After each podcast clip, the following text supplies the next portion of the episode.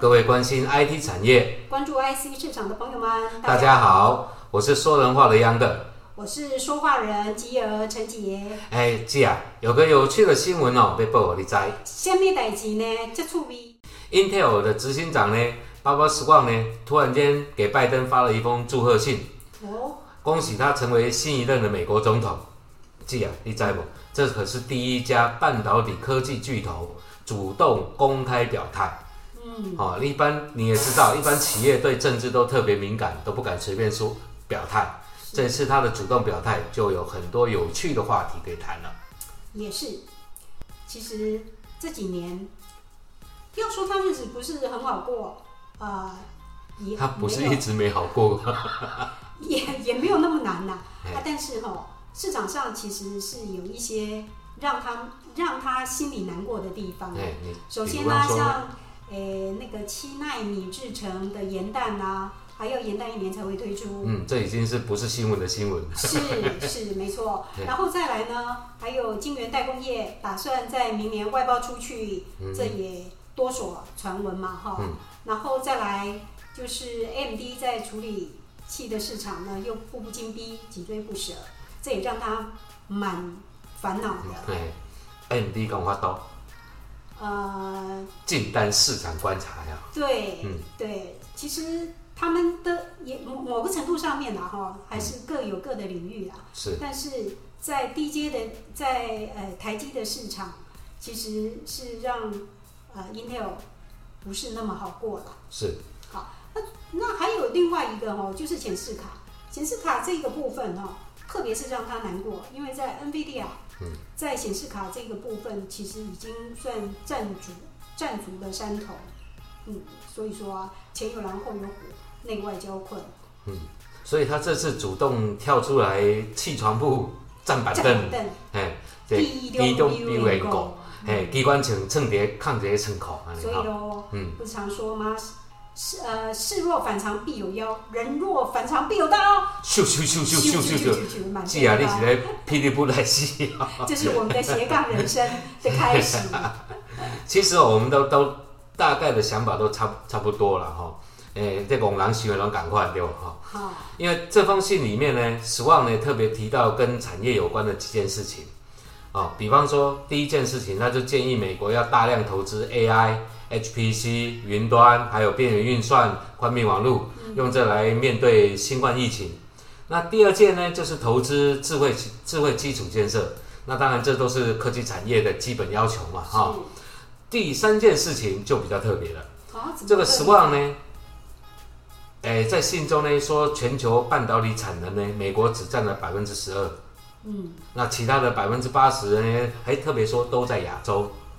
OK，也对，所以呢，在面对美国投资成本越来越高的这个市场环境，再加上这个美国政府对外国企业有补贴，那所以对 Intel 这些国内的大厂，在美国国内的大厂，它大量投资的这些半导体企业而言，这是对他们来说是非常不利的。嗯，那所以呢，史旺又说啦，对于对于半导体产业的投资，一个国家的制造产业的战略呢，就是要政府保护好自己国内的企业有一个公平的竞争环境，好、而且还能够带领出一下一代的创新技术，这是整个的产业发展的一个很重要的关键。嗯，好、那他的这段话呢，这封信呢，就有很多人开始哎阴谋论了。OK，就有人说这是 Swan 呢在软对拜登呢软硬兼施，就是第一个当然就是要美国政府给予关爱的眼神，那希望呢未来能够美国政府能够加强对 Intel 的投资计划的支持，那同时呢语气上面呢也在敦促的拜登政府要补助，你就补助自己的企业，哎，不要到处乱乱撒钱。对，手啊心手心要向着自己这样。对，那从从业界的观察来说，他这段话其实目的就是冲着台积电而来，因为台等于是说要企图要阻止美国政府来补助台积电到在美国设厂，嗯，嗯，这个就非常有趣了。也是啦。其实哈、企业给政府建言，希望政府支持产业发展哈、这是很稀松平常的事情做情。正常的代志，哎、哈，对。那也许魔鬼就藏在细节里哎，细节也有魔鬼哦，啊，也是哈。哎，但能不能阻止台积电设厂，倒不尽然嘛，嗯，倒，不尽哎然。好，那呃，其实大家前一阵子也都看到了，呃，亚利桑那州凤凰凤凰城，嗯为了要协助台积电的兴建，所以也有一个一百二十亿美元晶圆厂的计划。而且也通过了对台积电的开发案二点零五亿美元的补助金，嗯那主要就是做作为基础建设，好、嗯所以你想想看，对于台积电的这项投资案，呃，将来肯定是全美第一座先进制程设施。对，那有什么理由能说动呃美国政府改变既定的政策？是，呃，反过来说好了、嗯 i n t e l 要阻止补助台积电设厂，关键还是在 Intel 愿不愿意。愿不愿再投资更先进的制程？嗯，而且坦白说了，这拜登政府是不是会买这个单也不一定。也不一定。对对对，嗯其实呢，你想哈、Intel 在半导体产业当中一直都像巨人般的存在，对不对？嗯，好，然后呢，在这几年，就如同你之先前说的，日子不好过。你你想，Intel 今年在公布第三季财报的时候，其实它就已经出现毛利下滑的问题，而且更严重的是连续两季跌幅超过双位数。是。那隔天的股价就立即跳空了，重挫了百分之十点五八。嗯，其实这个跌幅是相当巨大的，对，在那个费城半导体指数三十只成分股当中呢，它是跌幅是最大的。是这个投资人真的太不给力了哈。诶，谁都不会拿跟钱开玩笑嘛。对，所以呢，Intel 在这一连串的问题上面，它的内部的躁郁、忧虑，这是我们可想而知的啦。是那 Intel 遭遇到的制造难题，其实我们都清楚，不是那么容易解决的。那 Intel 要如何转型或来改变、来突围，其实是目前业界大家洞见观瞻的，都在看看 Intel 下一步怎么走。那在市场上普遍认为说，Intel 如果要摆脱这个经营的困境，关键是就在于它能不能克服制造上紧跟摩尔定律所带来的挑战。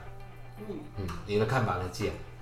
说到摩尔定律啊，全球半导体产业的技术发展路线轨迹，一直都跟着 Intel 提出了摩尔定律在走。嗯到今天哦，都已经超过半个世纪了。对，好比像 PC 啊、Internet 啊、智慧型手机啊这些技术的改良跟创新，都没有离开过摩尔定律。摩尔定律的延续。啊，那摩尔定律呢？它是一种倍数增长的观测哦。嗯。它预测机体电路上面能够容纳的电晶体数目，大约每隔两年就会增长一倍。嗯呃，后来业界啊又提出了每隔十八个月效能就会有提高一倍的说法。没错啦。那数十年之间，摩尔定律其实看起来都成立了。嗯哦，可是现在随着新工艺节点的不断推出，还有一些物理极限的约制发展，呃，能不？其实我们都知道说，能不能保证摩尔定律还能够持续，还不能不能够持续的下去啊？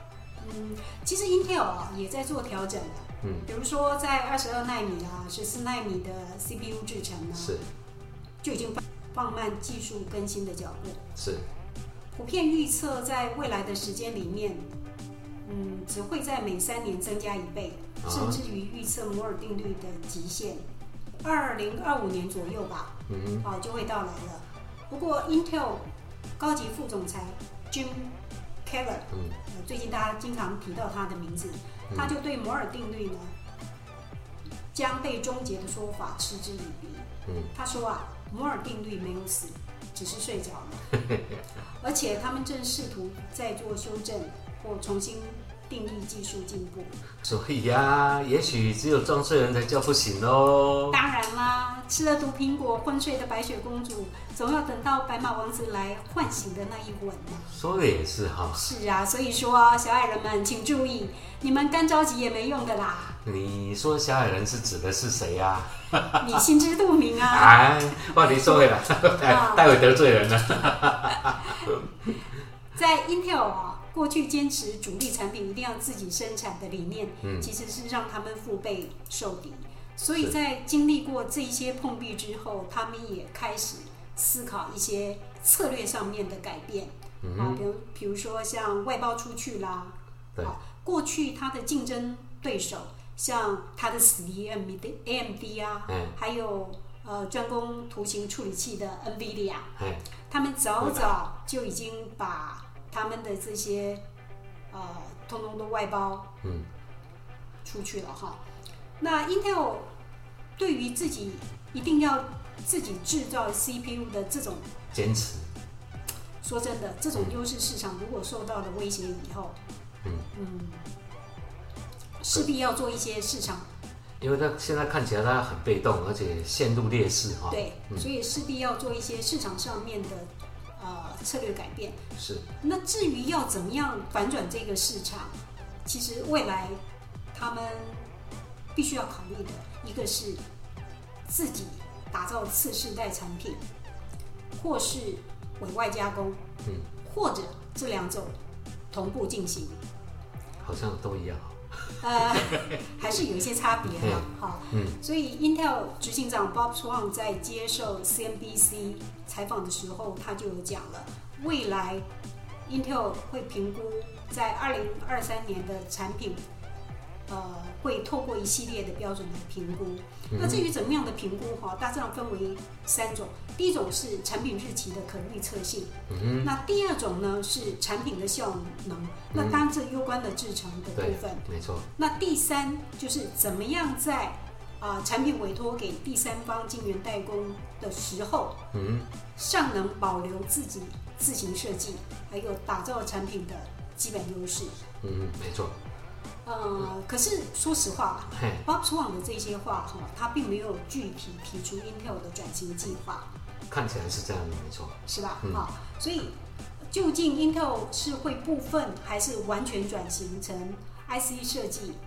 呃，这个都还没有做最后的决定。嗯，所以关键就在于怎么是不是能够找得到吃得下 Intel 这么庞大规模的晶圆代工也对，的订单，也对因为，嗯，嗯，因为像这样的 Intel 有这么大的一个产能呐、哈、有的需求是，但是我们就回过头来说，现在的代工业者是不是有多余的产能能够来协来加入 Intel 的行列嘛？嗯，好、那即便现在有这些代工代工的业者，他愿意在短时间之内来帮助竞争对手，帮助 Intel，那可是他们也在担心，万一说我帮你改善了你那个撤单的回马枪，那我不是比窦娥还冤？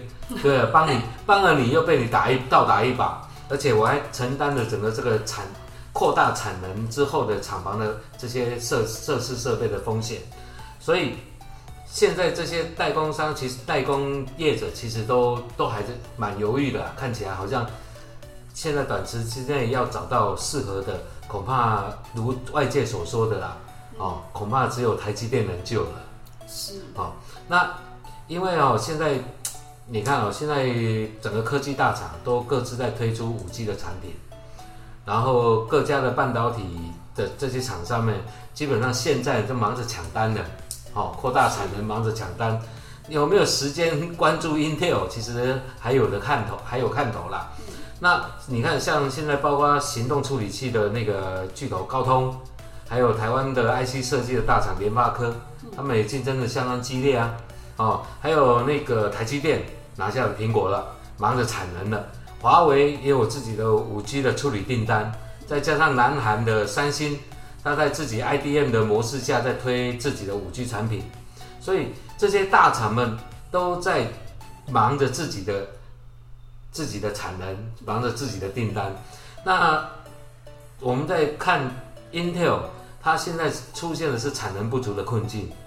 那再加上它的技术又好像性能啊，又好像挤牙膏一样，慢慢的挤，所以坦白说，这个它在慢慢挤牙膏的这个动作，已经让它的客户 Apple 这个水果呢，已经很不满了啦。嗯，好、所以是 Apple 甚至扬言说要要自主研发晶片了，也就是说不给 Intel 做了嘛，哈、所以呢，也就有分析师建议说哦，Intel 应该找台积电来帮忙哦，购买台积电的产品。那但是呢，台积电要不要帮忙呢？对台积电有什么好处呢？还是有什么价值呢？还是要需要什么条件才能帮呢？究竟台积电应不应该帮他一把呢？这是个好问题。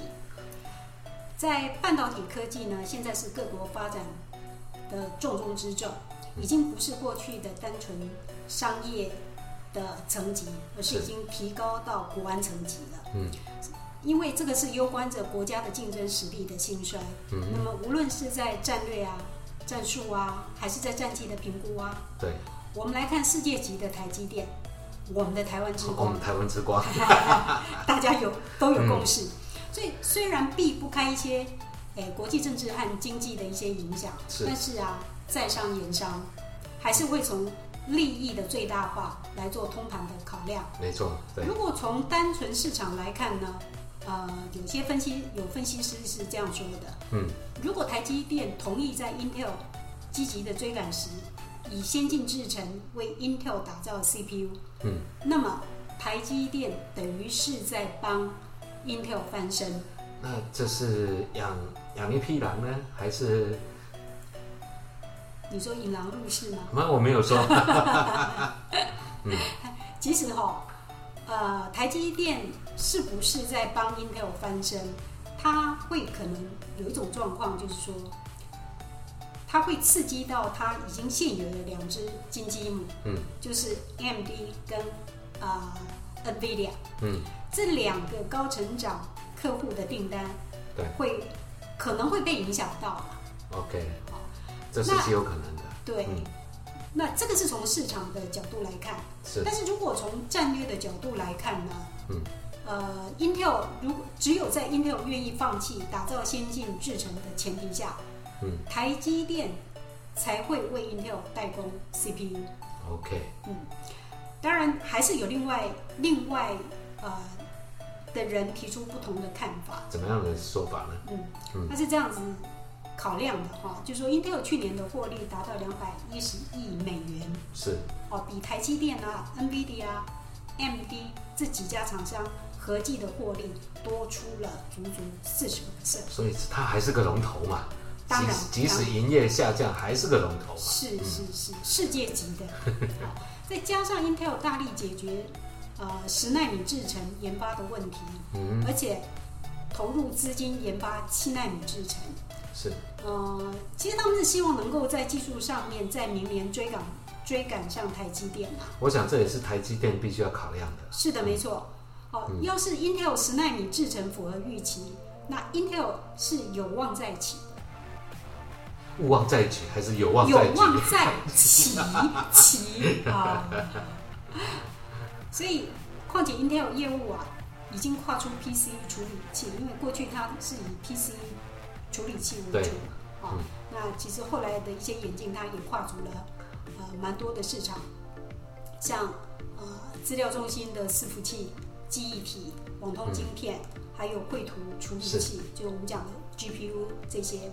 嗯，其实言下之意啊，也就是说，Intel 未必需要台积电来帮一把，但是，呃，台积电的考量，仍然我认为它还是会以商业利益为考量。OK，所以哦，可是你看那 Intel 这个那个 Swan 啊、发给拜登的这封祝贺信里面，他的动机其实从这里角度来看就，就动机的就不是那么单纯了，它可能的设计的层面不单单只是阻止阻止他补助设厂哦，很可能还有所谓的商业的谈判、合作的谈判哦，哦，所以既然不是那么单纯，那么他这封信，我们可以看得到的是，他恐怕只是要先要提醒拜登政府说，呃，台积电到美国设厂是川普的政策，川普的政绩。